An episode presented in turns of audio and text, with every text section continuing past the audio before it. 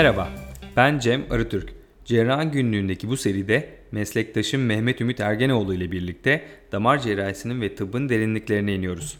Meditalks'ta herkesin yakından bildiği hastalıkları ve hiç duymadığı sağlık sorunlarını konuşmak dışında tıp dünyasının kesişim kümesine giren her alanda değerli konuklarımız ile keyifli sohbetler ediyoruz.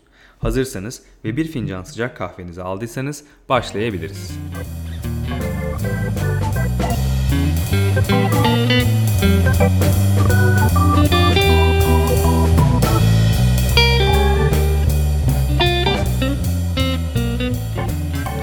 Evet yeni bir yayından herkese merhaba. Ee, bugün e, yine çok değerli bir konuğumla beraberim. Ee, üreme sağlığını konuşacağız. Profesör Doktor Ercan Baştı e, mesai arkadaşım aynı zamanda bizlerle birlikte. Hoş geldin Ercan. Hoş bulduk merhabalar. Ee, hemen kendini bir miktar bize tanıtırsan ondan sonra üreme sağlığı ile ilgili değerli bilgilerinden faydalanmak istiyorum. Ee, öncelikle beni davet ettiğin için teşekkür ederim Cem. Ee, seninle zaten hastanedeki sohbetlerimiz keyifli oluyordu. Burada da e, keyifli olacağını düşünüyorum. Ben 78 e, yılında Kayseri doğumluyum. E, ilk orta ve lise eğitimimi e, Kayseri'de yaptım. Kayseri Fen Lisesi mezuniyetinden sonra Hacettepe Tıp Fakültesi'nde, daha sonra da Kadın Hastalıkları ve Doğum Anabilim Dalı'nı İstanbul Üniversitesi Tıp Fakültesi'nde bitirdim. E, iki yıl Siirt'te zorunlu hizmetimi yaptım. E, orada çalıştım. Daha sonra yaklaşık e, bir buçuk yıl Harvard'da e, araştırmalarım, e, kısırlık üzerine araştırma e, fellow olarak bulundum. 2011 yılında da İstanbul Üniversitesi Tıp Fakültesi'ne tekrar e, döndüm e, uzman olarak. 2014 yılında doçent oldum. Ee, daha sonra 2017 yılında Acıbadem Üniversitesi'ne geçtim. 2017 yılından beri hem Acıbadem Üniversitesi'nde hem Acıbadem Fulya Hastanesi'nde çalışıyorum. 2019'dan da e, profesörlük ünvanımı aldım. Şu anda hem e, tüp bebek merkezinde hem de e, endometriozis merkezinde aktif olarak çalışıyorum. Herhalde böyle bir özgeçmişle bize en iyi bilgi verebilecek kişilerden biri olduğunu bir kere daha anlamış olduk sanırım. Ee, öncelikle üreme sağlığı ile ilgili aslında işin iki tane yanı var. Birincisi e, doğal yollarla üreyebilen kişilerdeki üreme sağlığı e, ve üreme problemi çeken yani çocuk sahibi olmakta problem olan kişilerde onlara destekleyici e, bir takım yöntemler var. Bunların ikisiyle de alakalı konuşmak istiyorum ama öncelikle senin e, tüp bebek deneyimlerinden, bilginden faydalanmak adına bize biraz tüp bebeği bir tarif eder misin? Nedir tüp bebek tedavisi? Ee, öncelikle üreme içgüdüsü bu insanoğlunun var olduğundan beri kendini devam ettirme isteği hep var. E, tabii ki bir takım nedenlerden dolayı bu gebelik planlamasını hem kadın hem erkek hem kariyer olsun hem başka nedenlerle olsun yaşı ilerletiyorlar. Yani e, öteliyorlar. Böyle olunca da e, hem sperm kalitesinin etkilenmesi hem yumurta kalitesinin etkilenmesiyle bize başvuruyor hastalarımız. Böyle durumlarda her hastamız olmakla beraber tüp bebek ihtiyacı olan hastalarımız oluyor. Bunlardan bahsedecek olursak tüp bebek için Nasıl bir yol olacak? Biz ne yapıyoruz?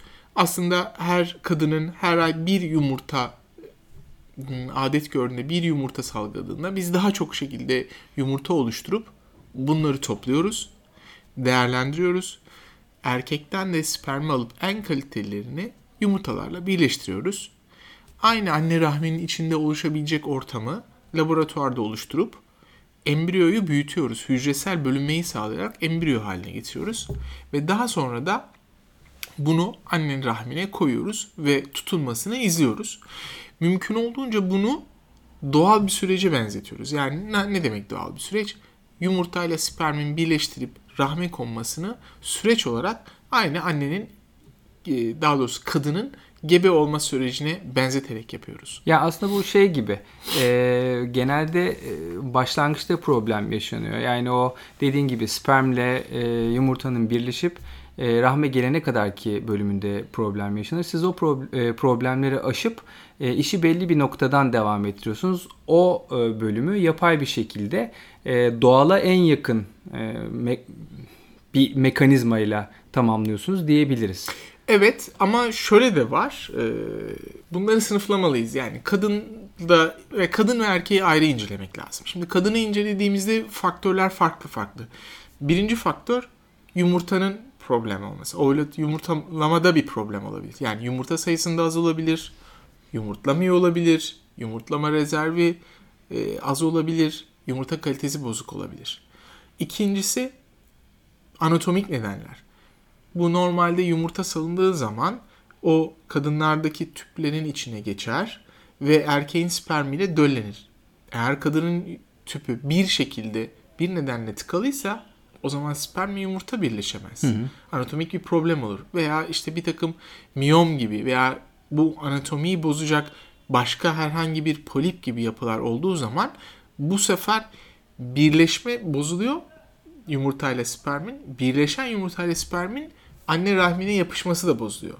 Bu da bir ayrı bir faktör. Ya o zaman daha doğru tanımla iki tane e, potansiyel birleşecek olan canlının birbirleriyle buluşmasını ve buluştuktan sonra birleşerek tutunmasını evet. sağlıyorsunuz. Yani o yolda bir problem varsa o problemi kaldırmaya sağlıyoruz evet. biz. Peki e, bu üreme içgüdüsünden bahsettik. Aslında biraz e, oradan işin felsefi boyutundan e, girmek istiyorum. Benim biraz ilgimi çeken kısmı orası. E, bildiğim kadarıyla bir legal e, süreç yok. E, işte örneğin az sonra konuşacağımız e, küretaj gibi istenmeyen gebeliklerin sonlandırılmasında var olan belirli e, sınırlamalar, kısıtlamalar, yasa olarak düzenlemeler e, bu e, IVF tedavisi yani tüp bebek tedavisinde yok. Bir kadın kaç yaşında olursa olsun sağlıklı e, yumurta üretebiliyorsa bir tüp bebek e, sahibi olma adayıdır diyebiliriz aslında. E, ben bununla ilgili fikirlerini merak ediyorum senin. Ne düşünüyorsun? Herhangi benim bilmediğim bir yasal süreç var mı bununla alakalı? Türkiye'de veya dünyanın herhangi bir yerinde ve e, aslında her tüp bebek isteyen e, o tüp bebeğe sahip olabilir mi olmalı mı? Şimdi e, etik konular e, kadın doğumda ve tüp bebekte özellikle çok işin içinde olan konular ve yani bu tür e, yaklaşımlar farklı farklı olabilir ama e, şöyle söyleyebiliriz. Tüp bebeğin üst sınırı yok. Denemeye yaşın üst sınırı yok. Ama nereye kadar? Kadının doğal yumurtlamasının olduğu yaşa kadar. Biliyoruz ki biz kadınların 35 yaşından sonra hem yumurta sayıları hem kalitesi azalıyor. Ve teorik olarak 45'ten sonra da tüp bebek başarısı neredeyse yok denecek kadar az kadının kendi yumurtasıyla. Böyle olunca da biz tüp bebek klinikleri yasal bir mevzuat olmadan da biz neredeyse 45 yaş üstü e, hastalarımızı, çiftlerimizi kabul etmiyoruz. Kadının 45 yaş üstü. Erkekler biraz daha e, nispeten şanslı bu konuda. Çünkü onlarda sperm e, yaşta her ne kadar kalitesi ve sayısı azalsa da kadın kadar etkilenmiyor. O nedenle üst sınır olmuyor yaş olarak. Tabii ki e, dinamikler çok farklı oluyor. Yani çiftler neye istiyor? Etraftaki sosyal baskı ne, ne oluyor? Kişilerin aileleri, arkadaşları, kendi hayattan beklentileri, kendi e, düşünceleri, arzuları bunları çiftleri oturup dinleyerek, onlarla konuşarak yaklaşıyoruz. Yani hiçbir zaman bir e, ön yargı demeyeyim de bir düşünceyle yaklaşmıyoruz. Yani onların çünkü kendi iç dinamiğini bilmiyoruz. Yani kimisi için iki çocuklu bir hayat güzel olacakken kimisi için hiçbir çocuk düşünmeyebiliyor. E, günümüzde de artık e, eğitim e, ve çocuk planlama e, düşünüldüğü zaman iyice e, ileri yaşlar aldı. 30 yaş ve sonrasına kaymakta. E, böyle olunca da bizim e, tüp bebekle ihtiyaç olan e, bu tür üremeyi e, planlamak daha elzem hale gelmiş durumda oluyor. O zaman işin bu, bu kısmında birazcık sizin e, doktorluk yanınız yanında hekimlik yanınız da devreye giriyor. Sadece o fizyolojik e, süreçleri değil aynı zamanda kişilerin psikolojik süreçlerini de değerlendirmek lazım. Çünkü daha önce konuştuğumuz örneklerde de e, dışarıdan bakıldığında hiç anlamı olmayan isteklerin aslında o insanların hayatında çok önemli yer kapladığını sen örneklerle bana e, beni ikna edecek şekilde bu, bu konuda belirli ön yargıları olan biri olarak e, anlattın. E, peki e, bir sınırlama var mı? Şöyle bir sınırlama yani ben diyelim yeni evliyim. E, 6 aylık düzenli bir cinsel hayatım var ve çocuk sahibi olmadıysam 6 ay sonunda tüp bebek sahibi olmaya aday bir erkek ve e, eşimle kadın olarak sana başvurabiliyor muyum? Yoksa belirli bir bekleme süresi var mı bunda? Ya aslında tıbbi olarak soruyorum tıp, bunu. Legal olarak değil. Tıbbi olarak normalde biz şöyle tanımlarız. E, bir yıllık düzenli cinsel ilişkiye rağmen gebe kalamayan kişiler bize başvursun. Biz onun tedavisini veya araştırmasını yapalım deriz.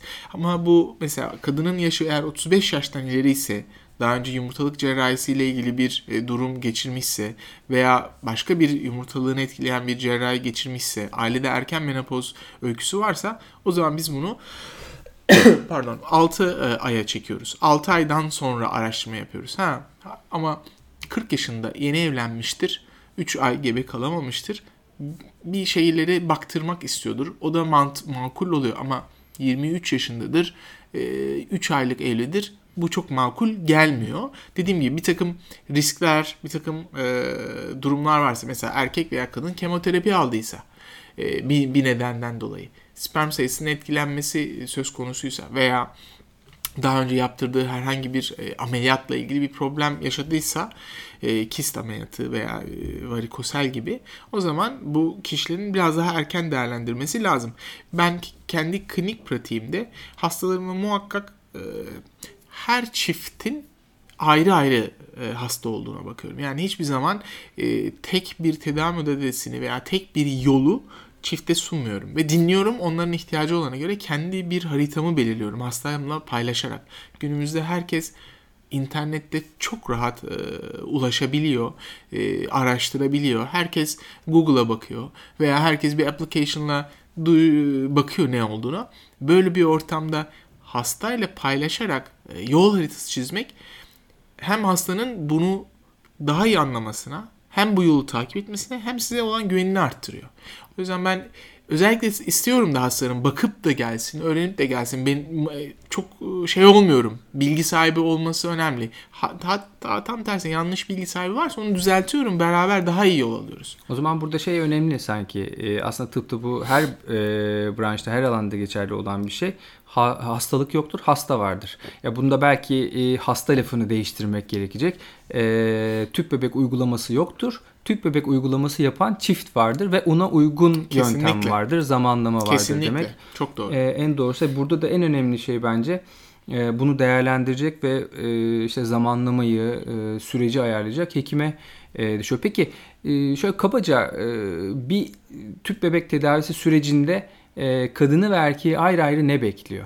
Yani çünkü zorlu bir süreç e, aslında işin bir yanına baktığımızda en mahrem anlarımızı birileriyle paylaştığımız, birileriyle konuşmak durumunda kaldığımız ve işin psikolojik yanı o kadar da kolay olmayan bir süreç ama e, bu süreci bir şekilde e, idare ediyoruz, e, etmek zorunda kalıyoruz hem hekimler hem de e, bu işe giren çiftler olarak. E, bir ufak bahsedebilir misin? Neyle Tabii karşılaşılıyor böyle bir Öncelikle süreçte? Öncelikle çiftler geldiği zaman biz e, yeterli vakti ayırıp onları dinliyoruz. Karşılıklı e, birbirimizi tanıyoruz, güven oluşturuyoruz. E, bir çiftin diyelim ki tüp bebeğe ihtiyacı var. Bu tüp bebeğe ihtiyacı varsa e, kadının e, biz karnından dışarıdan hormon ilaçları yaparak yumurtalarının büyümesini sağlıyoruz. Ve bunu ultrasonla kontrolünü yapıyoruz. Belirli bir büyüklüğe ulaştığı zaman yaklaşık bu 10-14 gün alıyor.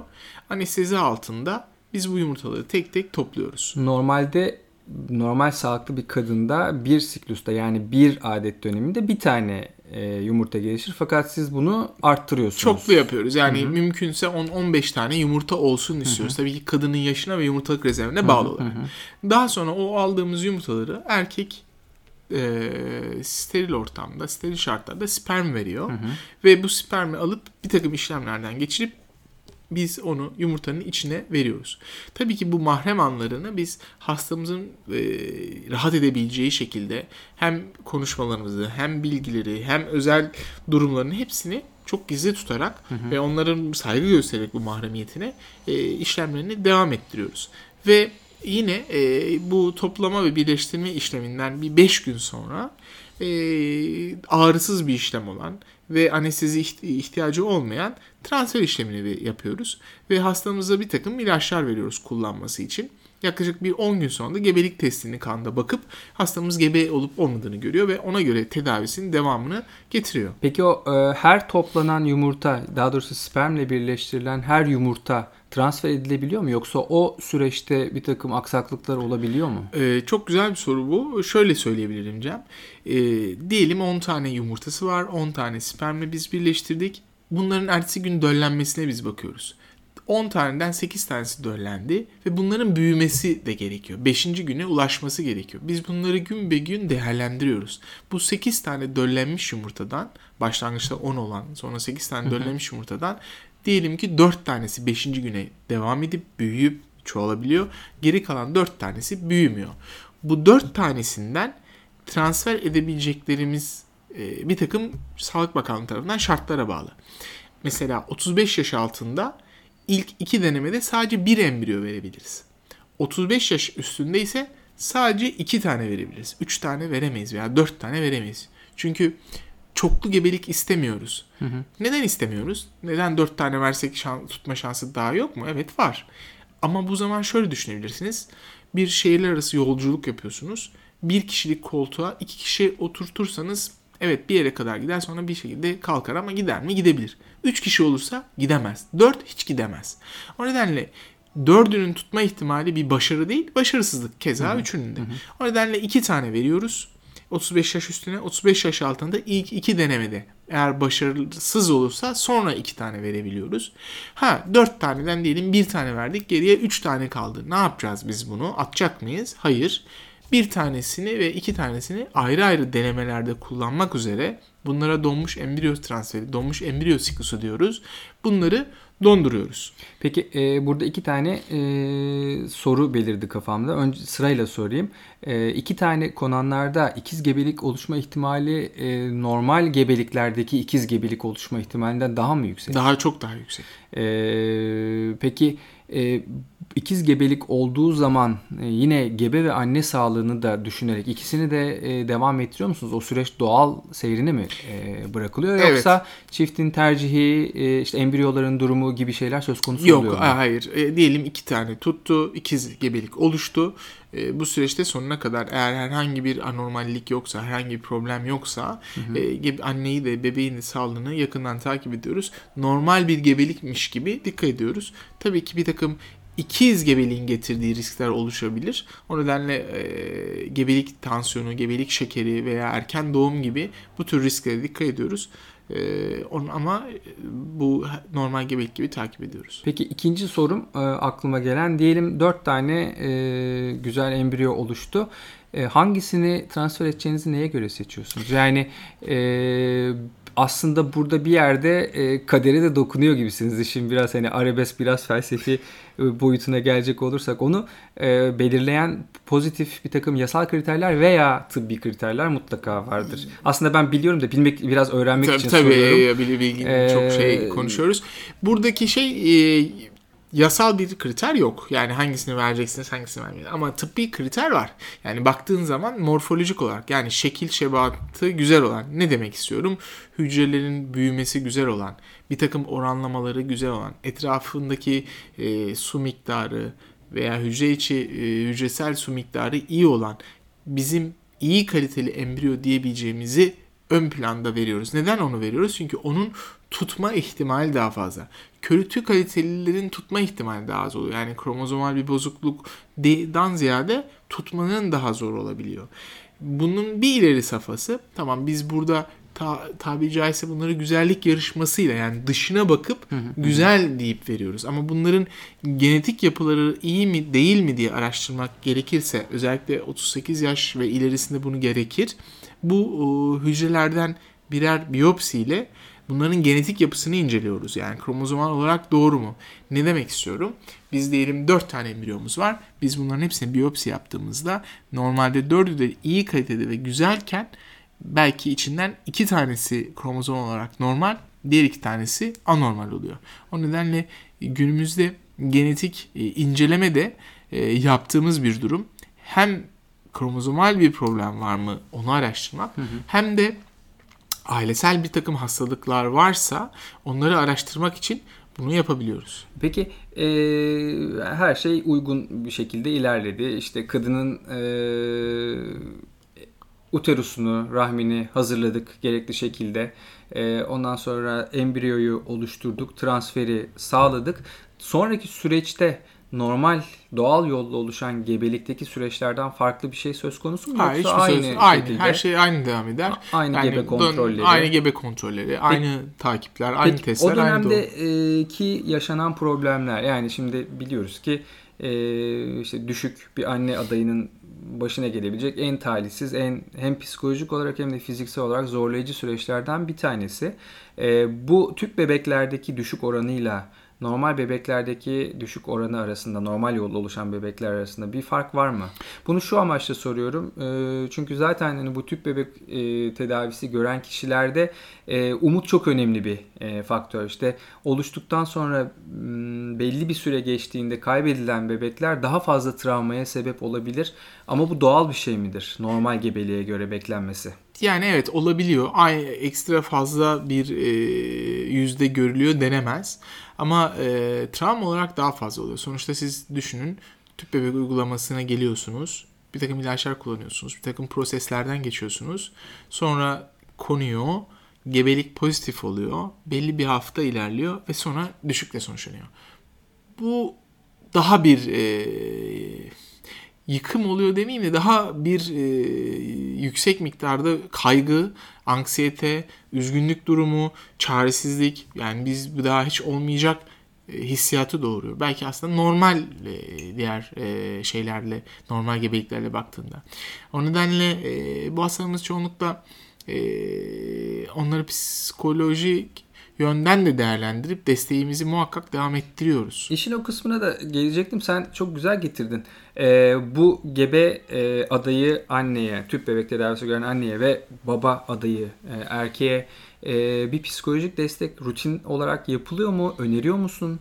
Yoksa e, hastanın daha doğrusu e, terminoloji çok karıştı. Hasta, anne, baba, erkek derken e, o çiftin isteğine bağlı olarak mı bu psikolojik destek sağlanıyor? Yani bizim kliniğimizde mesela psikoloji, psikolojik destek veya isteyene var mevcut. Çünkü olmak da durumunda ihtiyaçları var.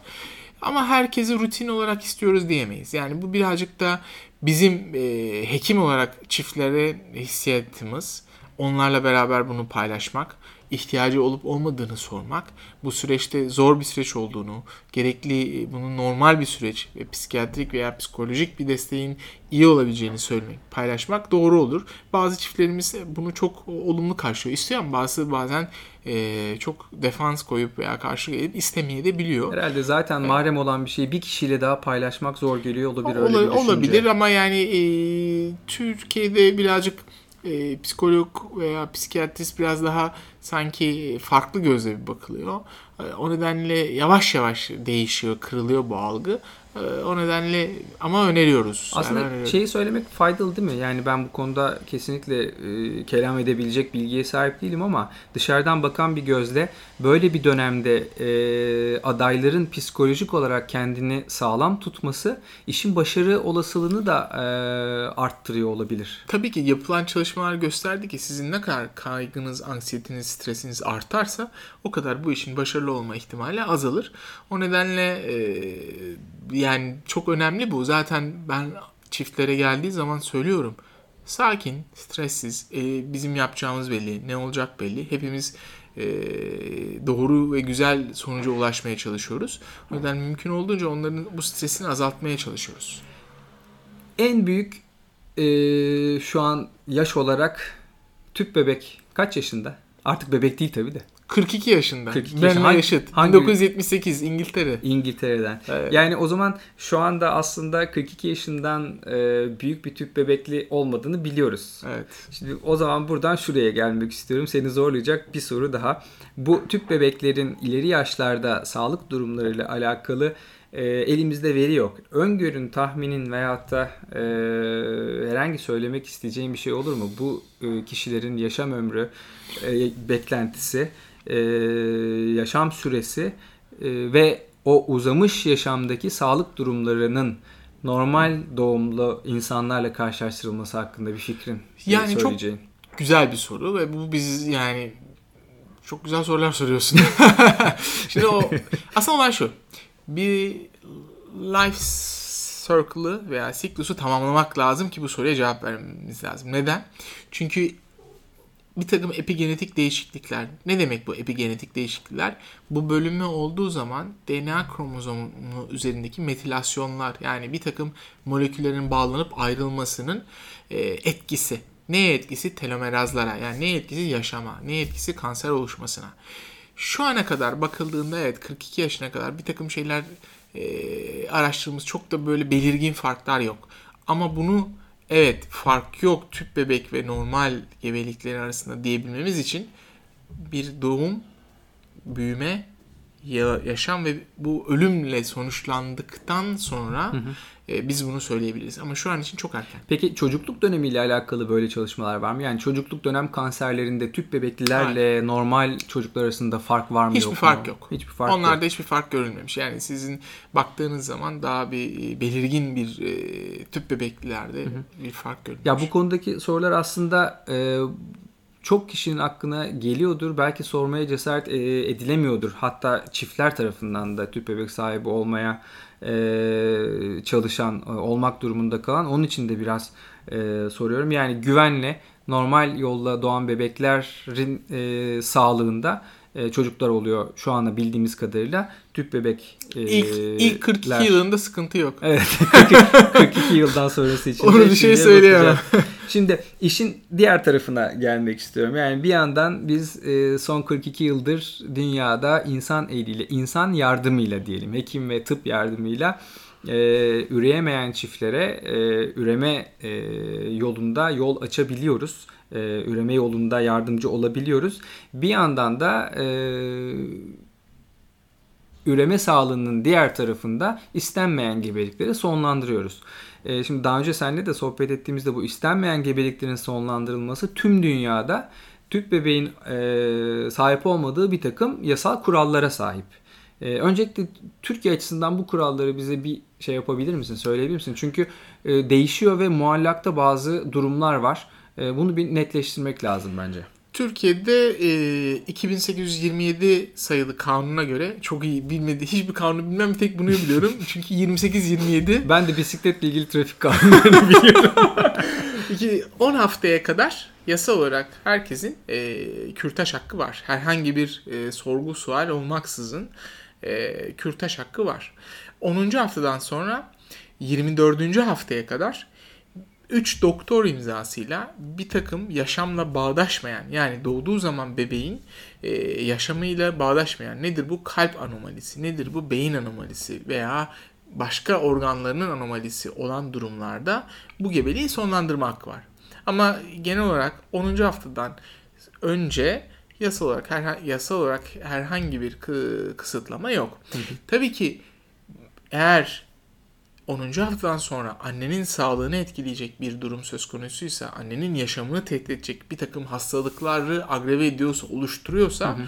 keza o zaman yine öyle bir hakkı var. Peki bu 10. haftayı e, bu da belli yasal açıkları olabilir e, diye soruyorum. Sizin e, saptadığınız tıbbi kriterlerle mi yoksa e, anne adayının veya o anki gebe olan kadının size söylediği son adet tarihiyle mi koyuyorsunuz? E, son adet tarihiyle e, belirliyoruz ama bizim asıl ultrasonda ölçüm kriterimiz önemli. Hı hı. Ultrasonda 8 ila 13. hafta arasında yaptığımız ölçüm kadının kendi söyleyeceği son adet tarihi her ne kadar doğru olsa dahi ondan daha e, doğru bir, bir ölçüm. Hı hı. Neden? Çünkü yumurtlama günü farklı olabiliyor. Son adet tarihi diyelim 1 Mart'ta olsun.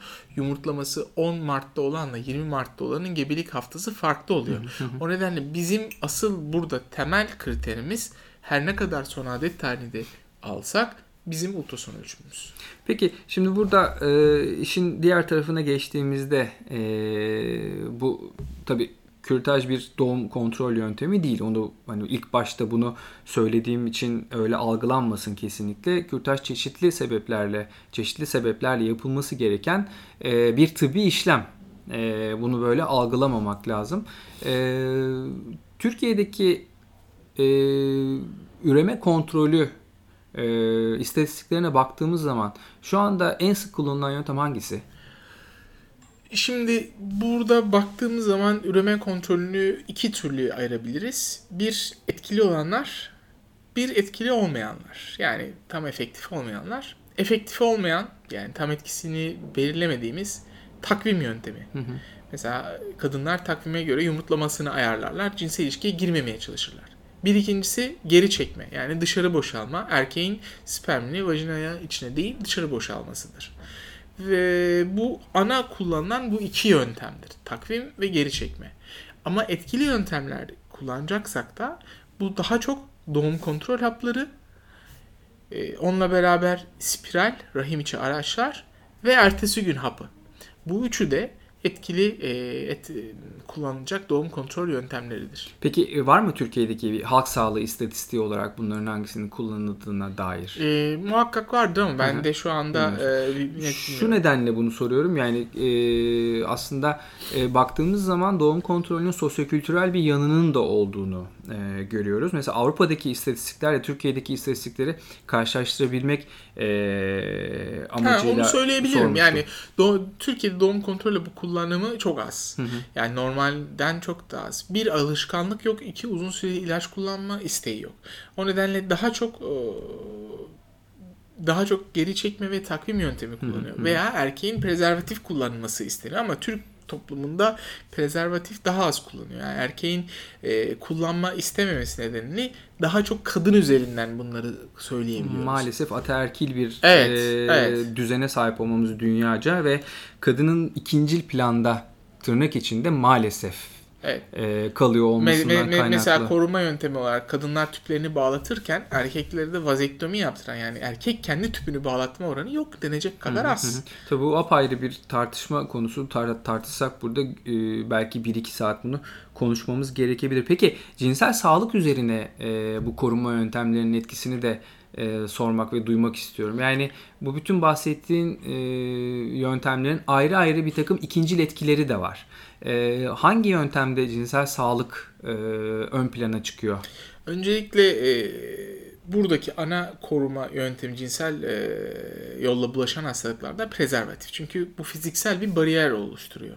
Tabii ki e, o bile %100 koruyucu olmamakla birlikte bu cinsel yolla bulaşan hastalıklar hepatit, HIV, HCV, herpes, HPV bunlar cildin temasıyla dahi bulaştığı için sadece prezervatif korumaz. Ama bu saydıklarımdan işte doğum kontrol hapından, rahim içi araçtan daha daha etkili olan e, prezervatiftir. O nedenle fiziksel bariyer de olduğu için hem aslında doğum kontrol amaçlı hem cinsel yolla bulaşan hastalıkları azaltma amaçlı e, kullanılabilir.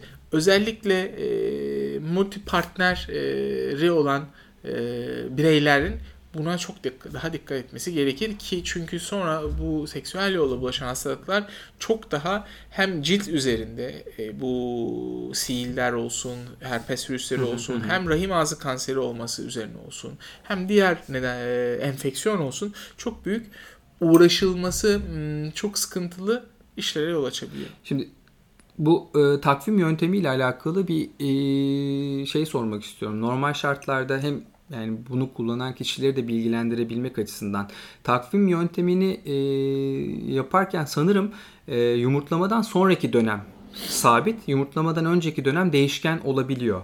Onun için son adete göre değil de bir sonraki adete göre aslında yumurtlamayı e, hesaplayabiliyoruz. Doğru muyum, yanlış mıyım? Öyle bir bilgim do- var. Doğrusun ama şöyle şöyle yapabiliriz. Şöyle söyleyebiliriz. Düzenli bir adet gören bir kadın diyelim 30 günde bir adet görüyor. ya 33 günde her kadının bir adeti vardır. Aşağı yukarı onu bilir. Ben şöyle söylüyorum. 3'e bölün adet gününüzü. Diyelim 30 gün 1, 1 ile 10 arası, 10 ile 20 arası, 20 ile 30 arası. Sizin gebe kalma ihtimalinizin en çok olacağı zaman ortadaki bölümdür. 10 ile 20 arası. Eğer sizin bu 10 ile 20 arası cinsel ilişkiye girmezseniz gebelik olma e, olasılığı çok çok azalır. İmkansız değil ama azalır. O nedenle öyle bir şey diyebiliriz. Ama senin dediğin gibi asıl ikinci e, taraf sabit, 14 gün sabit. İlk taraf daha değişken. Evet, o yüzden aslında onu hesaplatırız ama o çok kafa karıştırıyor. O nedenle böyle bir Ya, formül. Bunu şu yüzden önemsiyorum. Ee, çünkü e, ya evet doğru olan aslında rahim içi araç gibi, doğum kontrol hapı gibi e, daha güvenli ve etkinliği daha net olan yöntemleri kullanmak. Fakat sosyokültürel olarak e, bu yöntemleri kullanmamıza engel bir takım faktörler var ve bunları şu anda bir günde aşabilmemiz mümkün değil. O yüzden çok güvenli olmayan yöntemlerin de daha güvenli nasıl kullanılabileceğini e, anlatmak bence en azından hani belki bize bir kat çıkarmaz ama merdivende bir Hayır, basamak o zaman işte şöyle çıkartır. tekrar iki, iki formülle de hem senin hem benim dediğim gibi 30 gün olan birinin 14 günü sabit olduğunu düşünelim. 16. gün yumurtluyor demektir.